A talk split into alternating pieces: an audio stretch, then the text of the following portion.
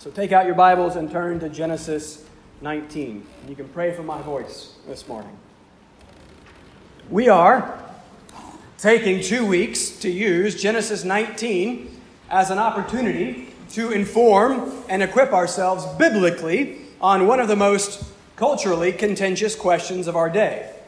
Actually, it's it's not culturally contentious anymore because uh, we've we've lost that fight. Uh, we're standing on a bit of an island here, uh, but the foundation of that island is the Word of God. Um, so that's a pretty good place to stand.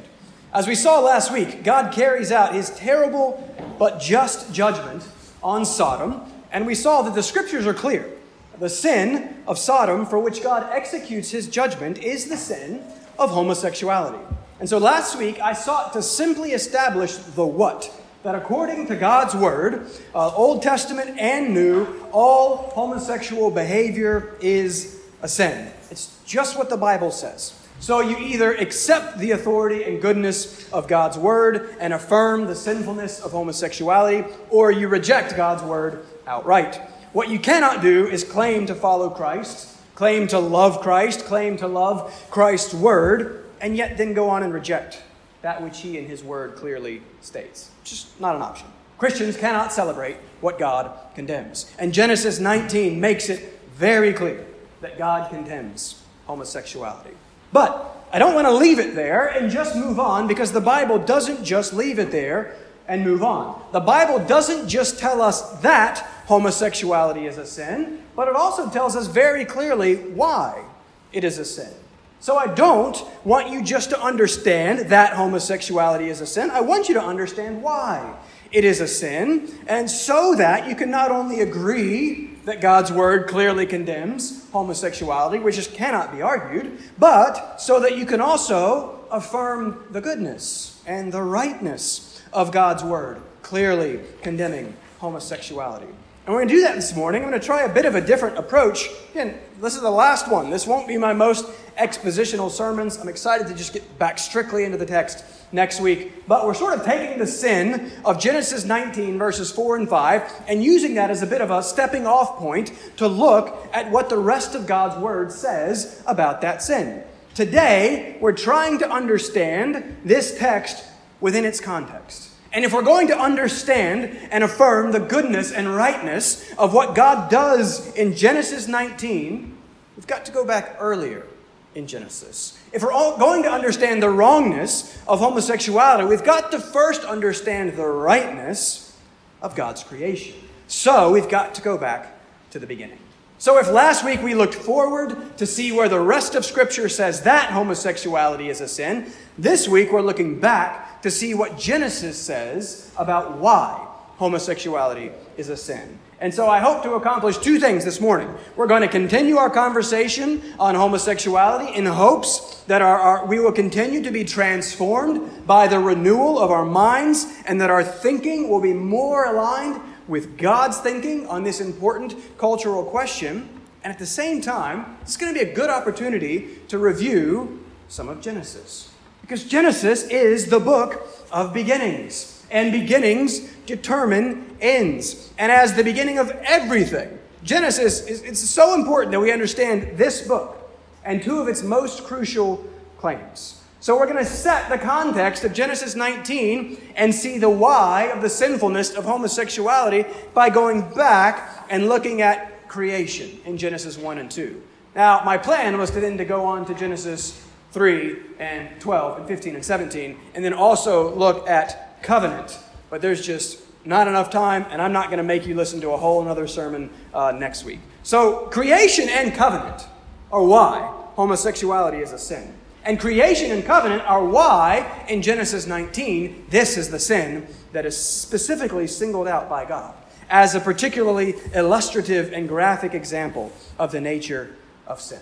And so my goal this morning is to show you the grand goodness and glory of God and his creation. I want you to see and delight in the beauty of God's design. I want you to see the plan and the great purpose of that plan and how good it is. I want you to see that God made you, and he made you for a purpose. And if we can see the goodness of that creation and then the purpose of that creation, relationship with him, well, then I think we can really start to understand how fundamentally opposed to all of that the sin of homosexuality is. And so I don't just want us to say what we are against. Now, again, that's not a bad thing to do. We need to do that. God does that. But I also want us to see what we are so gloriously for and why it is so good. And if we can paint the picture, if we can really see the beauty of what God is up to and what he wants for us, by the grace of God, I think it will hopefully then be abundantly clear why we must also be against this thing that is so opposed to that which is so good. So, the why of the sinfulness of homosexuality.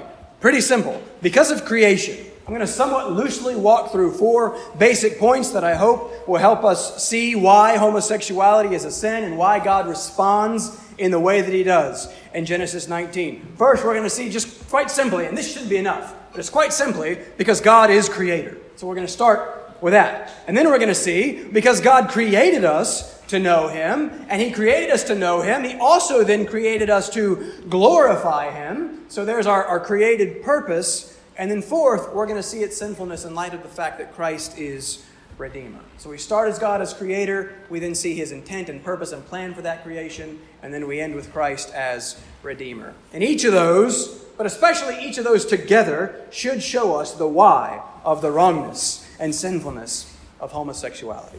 Uh, let's look at the text, Genesis nineteen. I am going to read it one last time. This is the last time you will have to hear. I'll read verses one through eleven, and then what we'll do next week is we're going to come to the whole rest of the text, and we're going to work through that as we focus on Lot and his sinful response, but then what God is doing. Um, so Lot next time when we get back into this text. But let me read for us one last time, Genesis nineteen, verses one through eleven. Pay attention, because this is God's word, and this is what God wants to say to you today. The two angels came to Sodom in the evening, and Lot was sitting in the gate of Sodom. When Lot saw them, he rose to meet them and bowed himself with his face to the earth and said, "My lords, please turn aside to your servant's house and spend the night and wash your feet. Then you may rise up early and go on your way." They said, "No, we will spend the night in the town square." But he pressed them strongly, so they turned aside to him and entered his house, and he made them a feast and baked unleavened bread, and they ate. But before they lay down, the men of the city, the men of Sodom, both young and old, all the people to the last man, surrounded the house. And they called to Lot, "Where are the men who came to you tonight? Bring them out to us, that we may know them."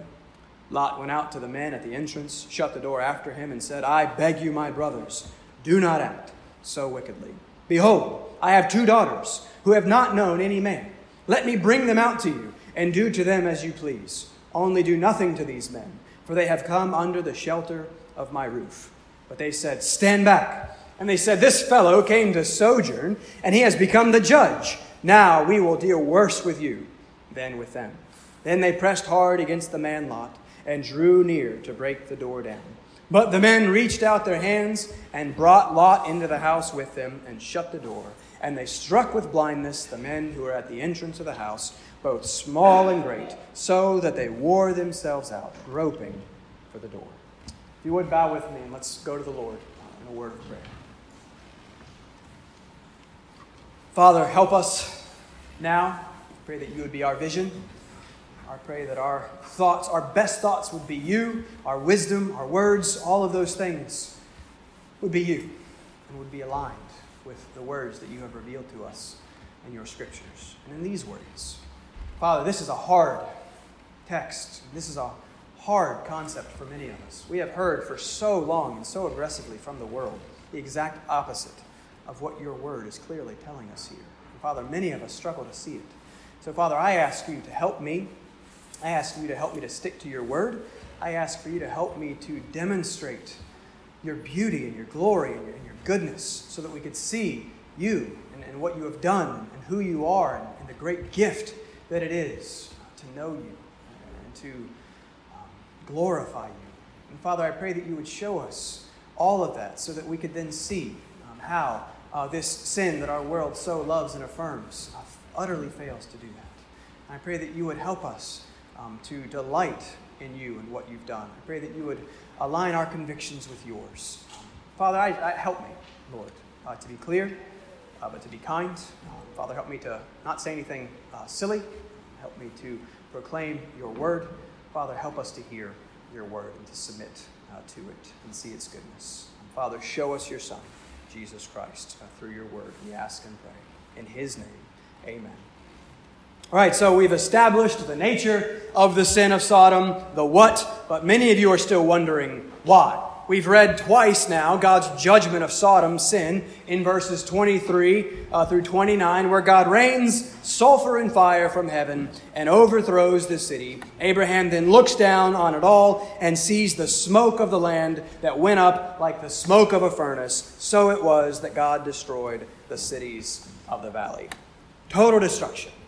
Thursday was the seventy-fifth anniversary of the dropping of the atomic bomb on Hiroshima. Little boy. And today, actually, is the seventy-fifth anniversary of the dropping of an even bigger bomb, Fat Man, on Nagasaki in Japan. Thankfully, the only use of nuclear weapons in the history of warfare, and the debate over the um, ethicality, and that is a word I checked, uh, the ethicality of the use of those bombs, that, that argument still rages today. Uh, the point is not to enter into that debate here. Uh, the point is that I recently read an account of the bombings um, from some of those who were there. It was, it was horrific. It was hard to read. Total destruction. You, you can look up the pictures of the mushroom clouds, the smoke of the land going up like the smoke of a furnace. And it's, it's not hard to think of Sodom. And listen, there is legitimate room for debate concerning the ethicality of the Allies' use of the atomic bomb at the end of World War Two. But for Christians, there is no room for debate concerning the ethicality, the ethicality of God's destruction of Sodom and Gomorrah. And so we wonder. And the question I want to seek to answer um, for this sermon is, is why?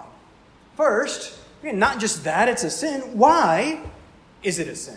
Why is this thing that is so celebrated today, so condemned in Scripture? Why is this thing that is, seems to be like the summum, the highest good according to the world, actually so bad according to the Word?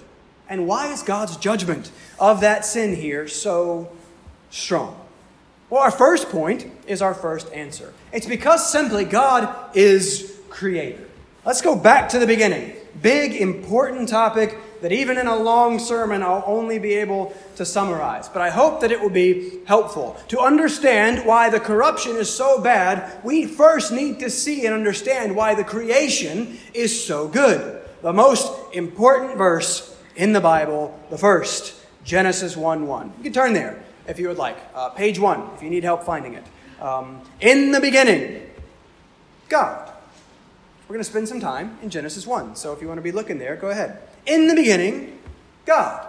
And some have, I think, rightly pointed out that this is actually the most offensive and controversial verse in the whole Bible, which is surprising because last week we just read a bunch of verses that call homosexuality an abomination. And many of you are offended and you think that that's controversial. But actually, the more controversial claim is this one. Is Genesis one one. Because this is the foundational claim. If Genesis one one is true, then everything that comes after Genesis one one necessarily follows. If in the beginning God, first and foremost, you are not God. If in the beginning God, then everything comes from him and is for him. If in the beginning God created the heavens and the earth, then it's all his. And he has the right and the authority to do with it what he wills. And that includes us, man, male and female, which we see in Genesis one is the peak and pinnacle of God's creation, but still part of that creation. He's still the creator, we the creature, which means we owe ourselves to him. We owe everything to him. We are his by right of creation, and he has the right and authority to do with us what he wills. And so, listen, honestly, we could stop right there. Like, that could be the whole argument. Because if this verse is true, Genesis one one, and then this God goes on to say that homosexuality is a sin, then that's it. Because he's the God. He's king. He's the lawgiver. Our job as the creature is to listen to the creator, to submit to him, to obey him. He's creator. We're the creature. He's the potter. We're clay. Isaiah sixty-four eight, O Lord, you are our Father.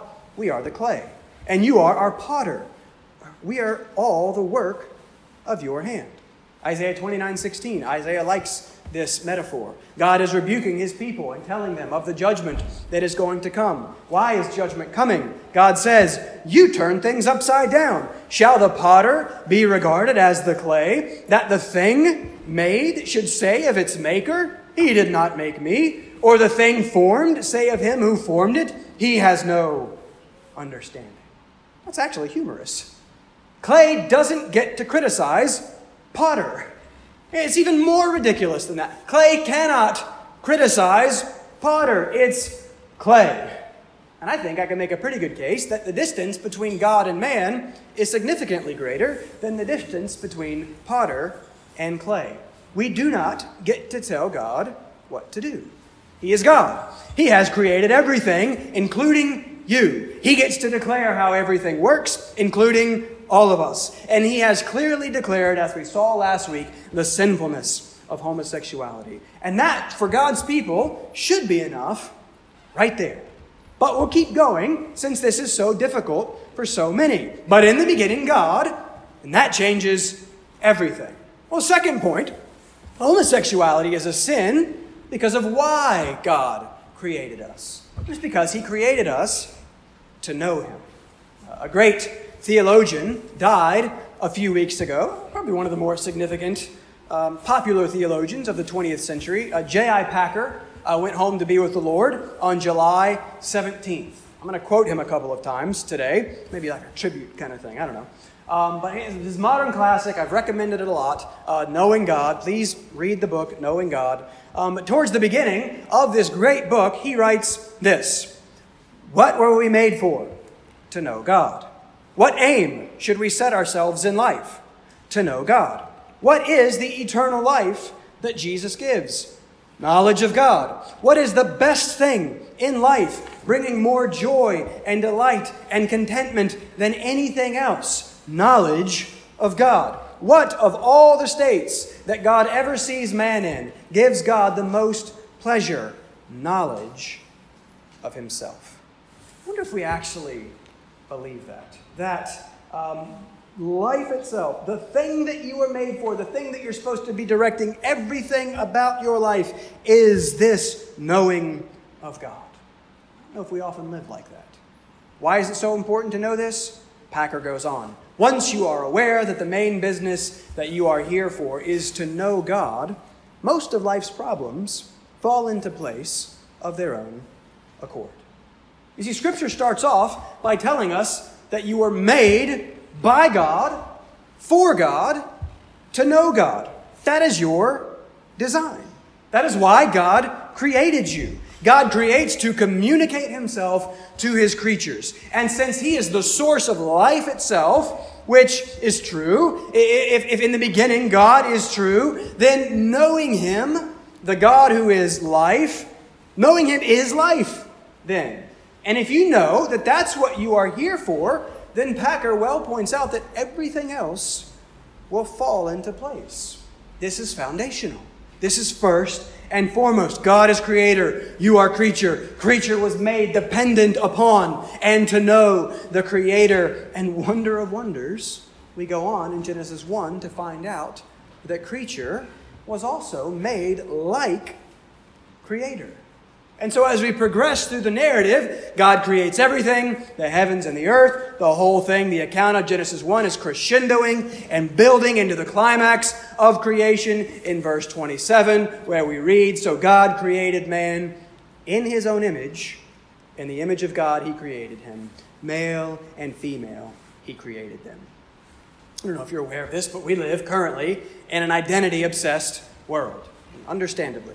Uh, we, we really do need at some point to find an opportunity to walk through and explain things in terms you're probably hearing, like identity politics and intersectionality and all of these things that we're hearing and probably don't really understand, uh, but go a long way in explaining much of what's happening in our culture right now. And it's influencing your thinking more uh, than you are probably aware right now.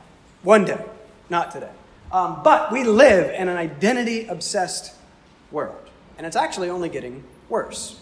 The problem is the things that the world uses to establish that identity.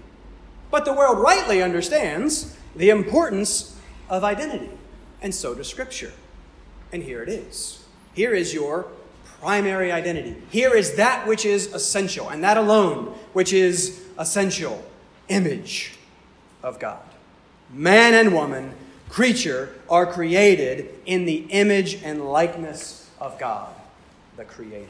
Scripture defines who we are as persons. Scripture defines our identity, and it defines it directly in relationship to God. What does it mean to be created in the image of God? Oh, that is a long conversation. There's lots of debate, lots of different things. I think it's, just, it's a comprehensive idea. Um, but I think that many people are missing a key part of it these days. Uh, many have talked about the importance of man created in the image of God as the foundation of justice. That is absolutely true, right? Everyone, regardless of color, class, or creed, is created in the image of God. Thus, there is worth and value and dignity that everyone equally possesses as created in the image of God. Again, that's the why racial prejudice is so terrible. It's the treating of an individual created in the image of God by another individual as if that first individual was somehow less than, simply because of color of skin. That's a sin. That prejudice is a sin because of the image of God. But today, everybody agrees with that today, today I'm arguing that homosexuality is a sin because of the image of God. You see, we were created in some way to be like God. And as his image, as his icon, we were created then to reflect him, to reveal him, to show him, to glorify him. And we've got to get this. That's what everything is for. And that's why you need to get out of the city sometime and go enjoy God's creation. But God has crafted and created everything purposefully and uniquely to declare something about him. Something about his wisdom or his goodness, his power, or his beauty. So Pastor Mike just read for us in Psalm chapter nineteen. The heavens declare the glory of God. But even more than that, the humans declare the glory of God. And that's our third point. I'm mixing these two points a little bit here. And this is the third reason why homosexuality is a sin. Because the reason that God created you was to know him, and in knowing him, to glorify him. We are meant to be like him and image him. And the first thing that the text says, after man is created in the image of God, and this is significant, it says, male and female he created. All right, so here, there's a hint. And then what's the very next thing that the text says? Genesis one twenty-eight. And God blessed them, and God said to them, be fruitful and multiply and fill the earth. All right, so here at the very beginning of everything, at the very beginning of man, we learn something fundamental about us in verses twenty-seven and twenty-eight. We learn both our identity and our role, or our function. And it's no small thing that what comes right after our identity as God's image is our function of being fruitful and multiplying. Why? Why does God make man? And why does he highlight this first as our function? What are we for? Can you answer that question? Why are you here? Is it to have the easiest, most comfortable life possible? Is it to have binged everything on Netflix? Like, are you running out of stuff? Um, is it to get the best education, to build up the most retirement? To, why are you here? What is life for? What is your purpose? Well, let's let the Westminster Shorter Catechism help you. We need to bring catechisms back. Uh, the most famous catechism question ever written, the first, what is the chief end of man? Man's chief end is to glorify God and enjoy him forever. First Corinthians ten thirty-one. So whether you eat or drink or whatever you do, do all to the glory of God. All your spending of your money, all your working, all your time off, your rest, your entertainment, your, your eating, your, your exercising, your talking with your kids, your everything to the glory of God. Isaiah forty-three seven, God is talking about his people. Everyone who is called by my name. It's wonderful. There's identity. We are called by his name. Whom I created for my own glory. There's function.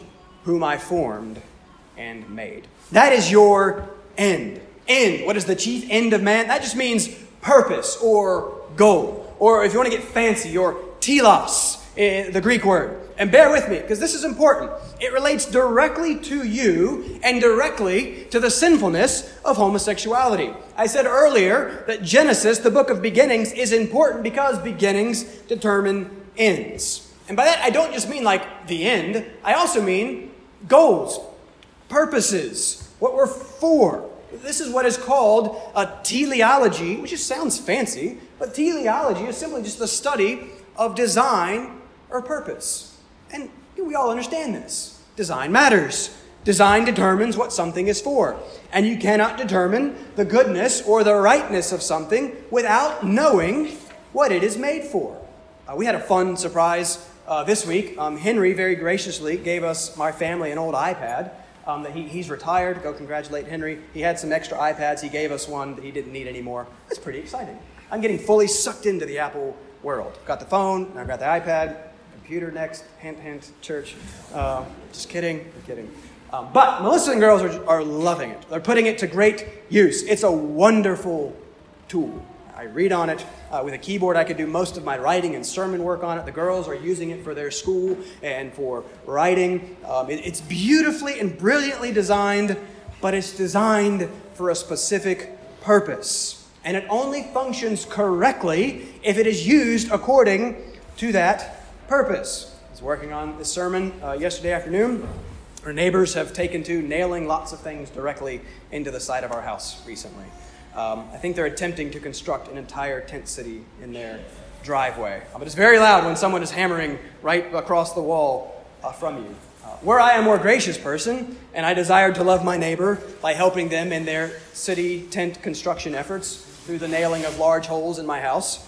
Um, well, I actually wouldn't help them at all if I walked out with our new iPad and handed it to them and said, hey, here you guys go. I want to help. Use use this. No, right? The iPad would be destroyed. It's a wonderful tool, but it is not designed for the hammering of large nails into brick walls. That is not its telos. That is not its end or its purpose. And we get this. A, a hammer is great for nailing things into a wall, not great for writing sermons or reading books. Right? Design matters. And your design, your end, your purpose, according to that question, is to glorify God and enjoy him forever. He is what you are for. I can consider the Packer quote again. What were we made for? To know God. Right? To know him and glorify him. Just as the heavens declare his glory, you were created to declare his glory. And to glorify him does not mean to make him glorious or to add to his glory, but that you reflect it. You show it. You were meant to be a sort of God mirror and reflect something of his glory to the watching world. That's the purpose of your life. That is what it means to be made in his image. Right? So, why then is the very next verse, twenty-seven, created in his image, the very next verse following that creation in his image, the command to be fruitful and multiply? It's because of who this God is, that we are like in imaging and reflecting. This all-glorious God is like, uh, Edwards uses the metaphor of a fountain. He is life. In Genesis one, he creates more life. And then he commands that life to continue creating more life, to overflow with life. God wants more images, more beauty, more of His glory. He wants to multiply and spread goodness and love and life more and more and more, so that we can more and more and more see and experience His goodness and His love and life. And so He creates His images, and then He commands His images to create more images. This is why Genesis two eighteen, after all the, and God saw that it was good, and it was good, and it was very good, we get the first, it is not good. And what is not good? It is not good that man should be alone. Why not? Telos, design. It's, there's more to it than this, but it's pretty simple. Because man, male, by himself, cannot be fruitful and multiply. He thus then cannot glorify the God of all glory by creating more images of the God of all glory by himself, and that is not good. And so the rest of Genesis two, verse eighteen, God says, I will make him a helper fit for him. And you know the rest of the story. God makes it clear that there is no other creature that is fit for Adam. Adam feels his loss, his lack, and then God fills his loss, his lack by mysteriously but majestically creating from the man, woman. And it is, it's a beautiful scene. Right? Kind of God brings the woman to the man, and the man bursts out into the first song, this at last is bone of my bones and flesh of my flesh. She shall be called woman because she was taken out of man. She is like me, but she is beautifully and wonderfully unlike me. She fits me. She complements me. And so we then get the famous marriage verse repeated multiple times by Jesus himself, Genesis two twenty-four.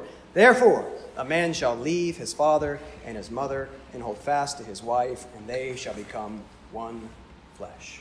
And listen, this isn't complicated. That right there, using only two chapters of the Bible, is what?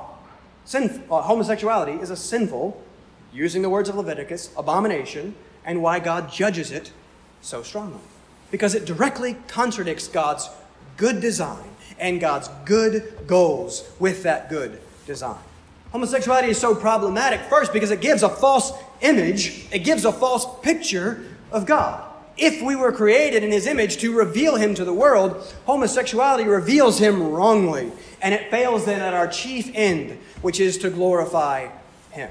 Why is it so failed to do that? Well, because God made His image male and female, and then made that image specifically for the purpose of being fruitful and multiplying. And being made in His image then must also include our physical bodies. Some people will try to separate our bodies from what it means to be created in the image of God.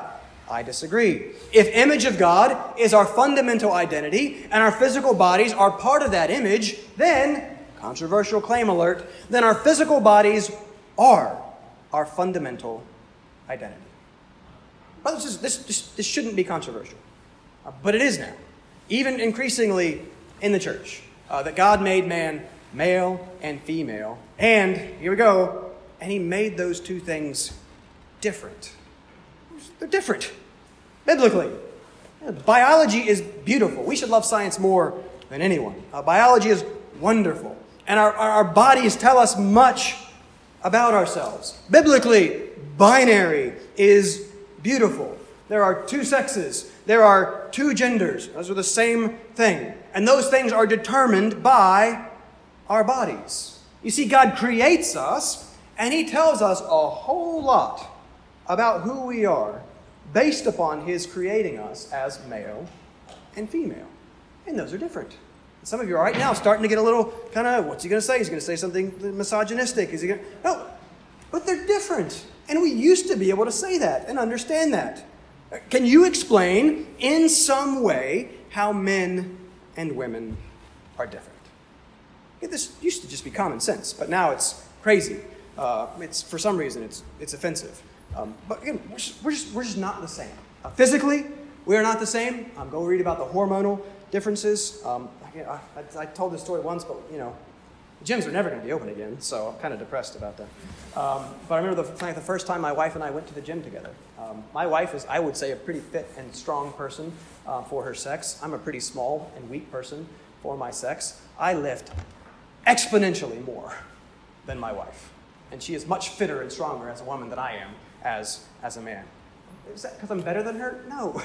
It's because we're different. She's better than me in every way. But God built me differently. There are, I have testosterone that she does not have. I have muscular differences, skeletal differences. We're different, and that's good. My wife is not like me, and that is very good. Um, I, just, I don't turn. Trying to not say all the things that I want to say. Um, the heavens declare, all of creation, God declares God's glory. You know, I think the thing maybe that most, uh, one of the, I think, the most amazing things that declares the glory of God, let me, how do I say this correctly? Um, it, it's, in a, in a non-sketchy way, it's the female body. Not in any sort of, I'm not talking about attraction, or I'm talking about just the ability of what God creates women to do, to create life and to nurture it and to birth it and then to develop it. Uh, this is the most amazing thing in the world. It's the most beautiful thing in the world. No, I'm not fishing to try to convince my wife for a fifth for a fifth kid here. Um, but there's this fundamental to design. And it's beautiful, and it's good, and it demonstrates something about what God made us like. Our bodies define who we are and what we are for. Maybe that's a whole thing we need to talk about um, sometime. Um, but it's this difference that makes the wonders of being fruitful and multiplying possible.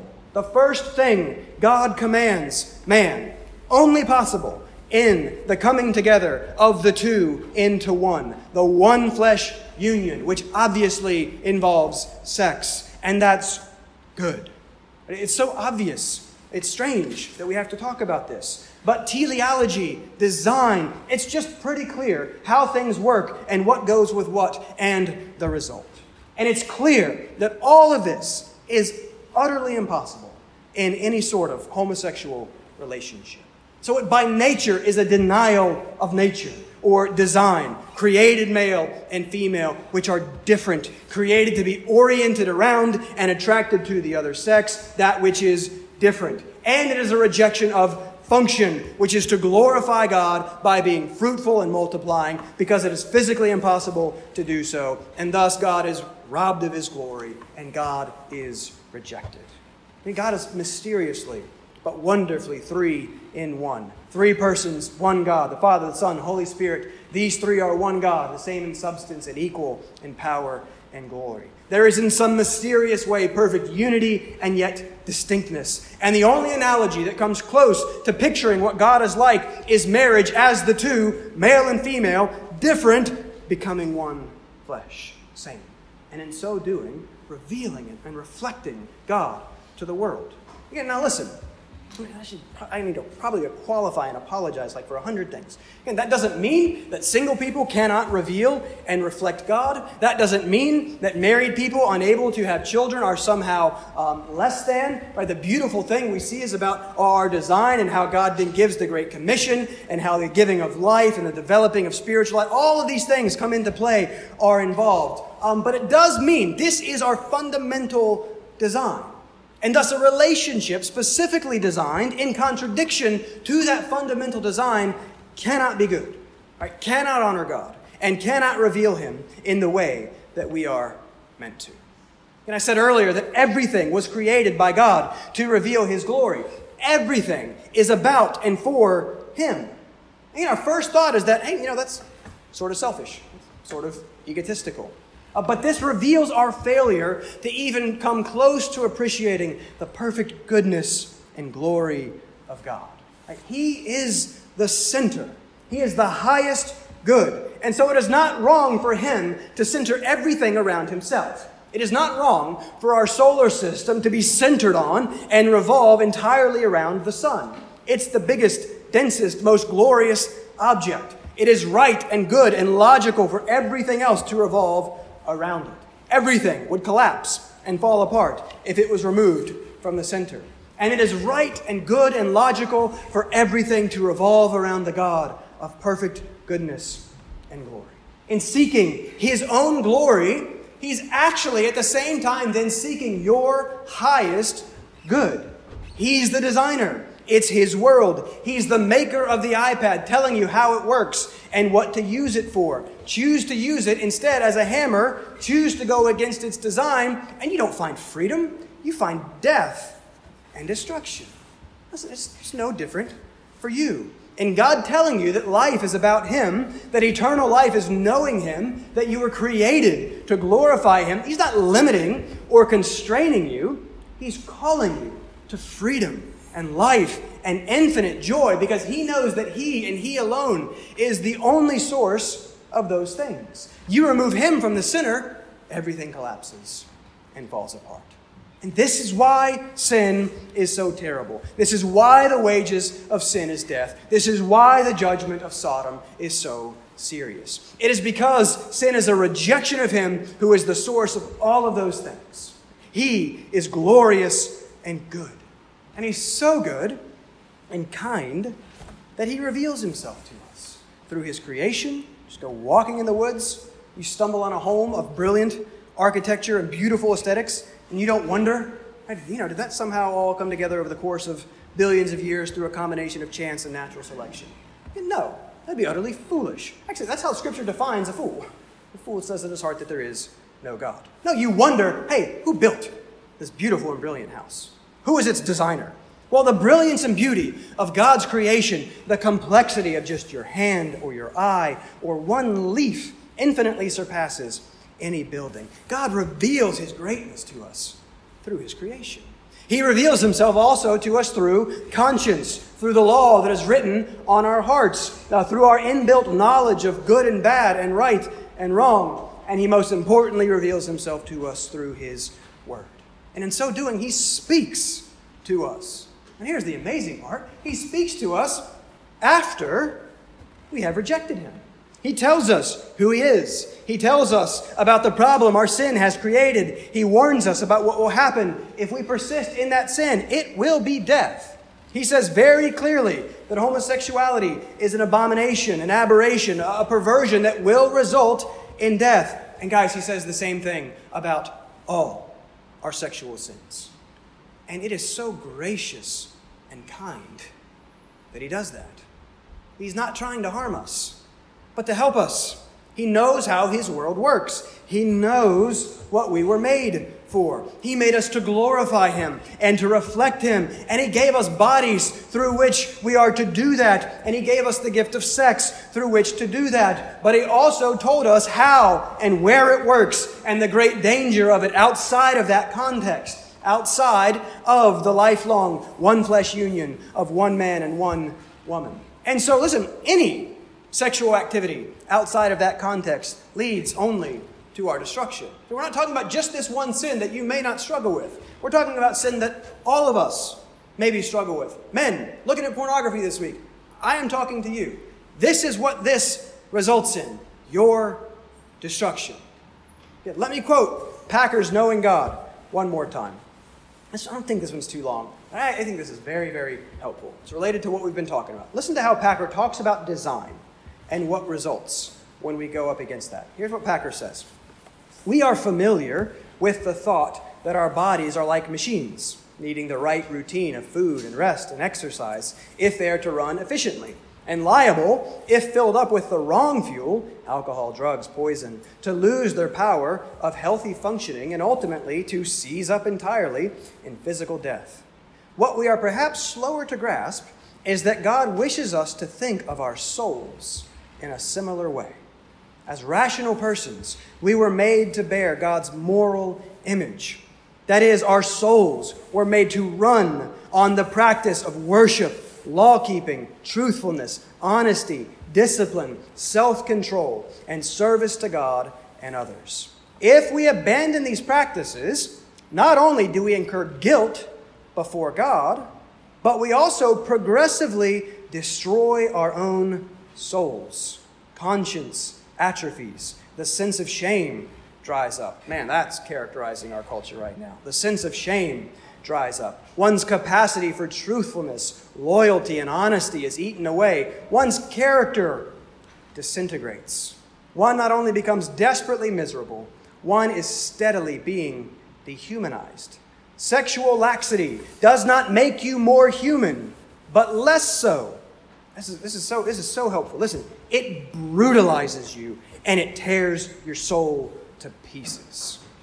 The same is true wherever any of God's commandments are disregarded. We are only living truly human lives just so far as we are laboring to keep God's commandments. No further. This is what all sin does. But also, listen, sexual sin does this in a unique way because of the importance of our design and our, our function. First Corinthians six eighteen, flee from sexual immorality.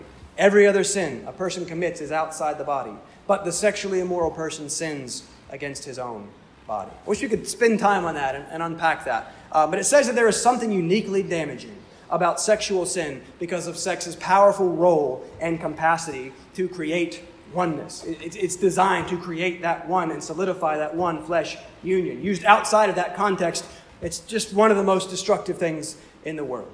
And so as Packer says, as we pursue this wrongly, we progressively destroy our own souls. We become less human, brutalized, and our soul is torn to pieces as we more and more abandon the God we were meant to know and run on. The God in whose image we were created, the God who is life.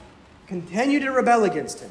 Continue to reject him. Continue to rob yourself of the only fuel you are meant to run on, and instead fill yourself only with poison, and you will die. Because God's law is good, it is meant for our good. It's, it's his instruction manual for his world. But it's not just some sort of like out there disconnected from him law. It's a revelation and a reflection of himself. His perfect law reflects his perfect character. Right? Think of Jesus in John one being explained as the, the Word of God. You cannot reject God's word without rejecting God himself. You cannot reject God's law without rejecting God himself. And when you reject the good God of life, you get evil and death. That's what Genesis nineteen is screaming at us to get. Yes, the wages of all sin is death. But there is a unique way in which homosexuality rejects God's order and design uh, that he wants to draw your attention to. If we are created to know him and to glorify him, to worship God and to serve him, then the essence of sin is to worship self and to serve self.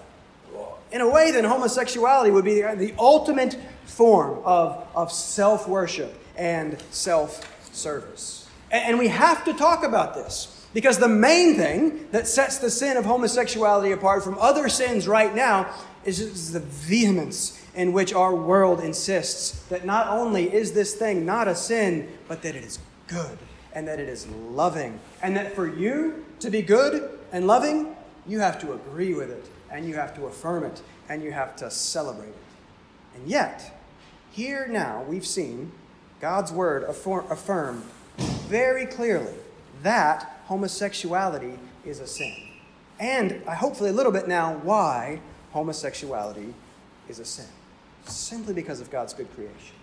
And so the question for us today is, will we allow the scriptures to speak? Will we allow them to have their way? Right? Is God's word actually our only authority? Uh, let's let's take a, let's let's stop speaking in possessive uh, plural. Is it your only authority? Do you have the ability to sit here and kind of nod along, like, yeah, yeah, yeah, but then to leave from here and then kind of think and do the exact opposite of what it is that we are affirming right now? Are you going to allow Scripture to speak and to define and inform your life and allow God's Word to have its way in your life? Are you going to listen to the world or the Word, even if it puts you at great odds with that world? Listen, we must be willing to do this. Uh, and we must be willing to do this to be loving. Because if God's word is true, then we help no one by leaving them in their sin. We help no one by celebrating and affirming uh, what we've just seen results in death and destruction. We help no one by not calling them back to the God who is love and life itself. But to do that, people have to first understand how they have rejected and offended the God who is love in life. I grew up in the church my entire life. I, you know, I, you know, did all the right things, did all, did all the stuff, did all the things. I was a youth group all-star, pastor's kid. And I don't think I was saved until later in college. And it took God utterly destroying me by revealing to me my own sinfulness and the depravity of my own heart. And we could really get into that if we would like, and I'll start to get upset. Um, but God really showed me who I was apart from him. And do you know what that did? Oh, here's why Christ is so good. Here's what he has done. Because I am this, and yet he is that, and he comes for me. Oh, that's, that's what I want. And so we have to be willing to call sin, sin. God brought me to life by making it clear that my sin was sin, and it was a horrible affront to his holy and righteous and good person. We have to understand why sin is never good for anyone. It's not good for anyone.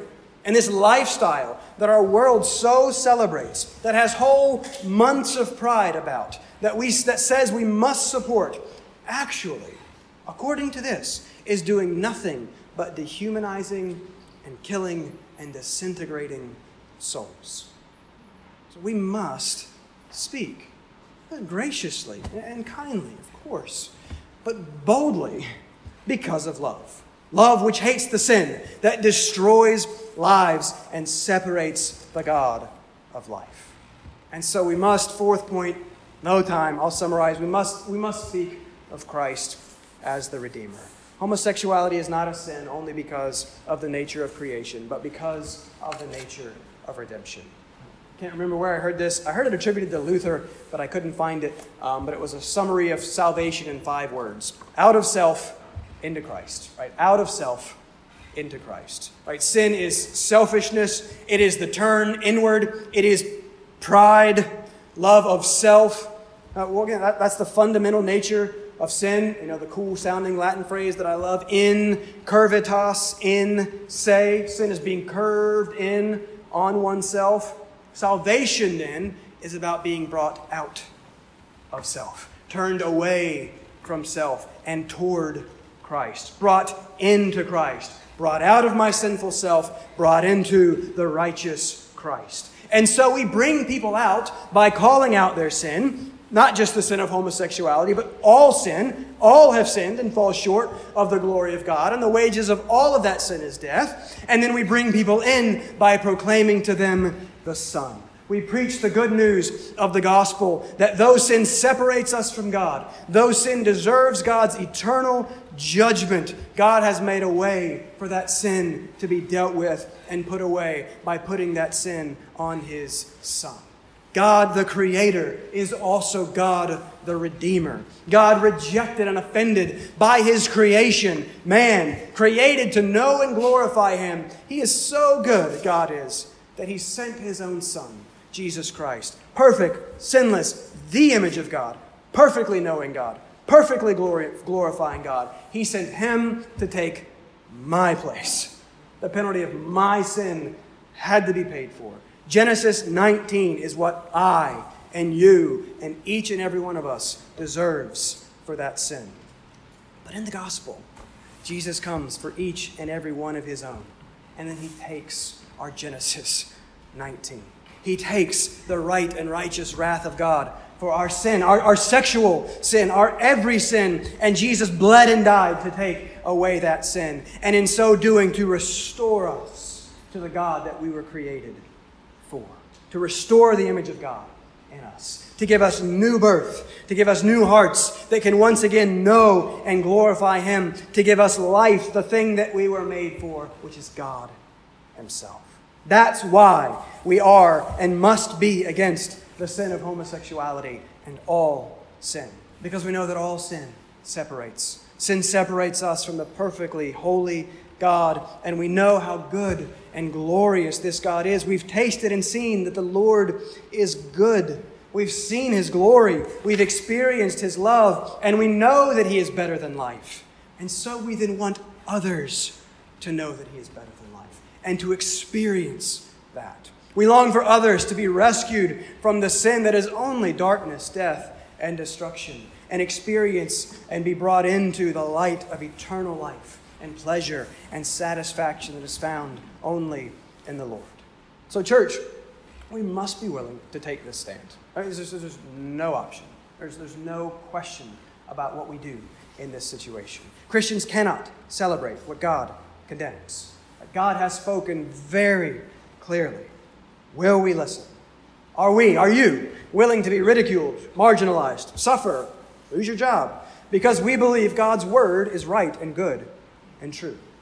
Because we love people enough to tell them the bad news of the death that their sin deserves, but the glorious good news of the life that is offered in Jesus Christ, and in Jesus Christ alone.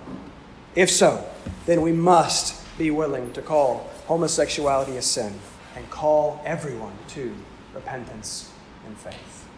Let's stop there, and let's close uh, with a word of prayer. Please bow with me.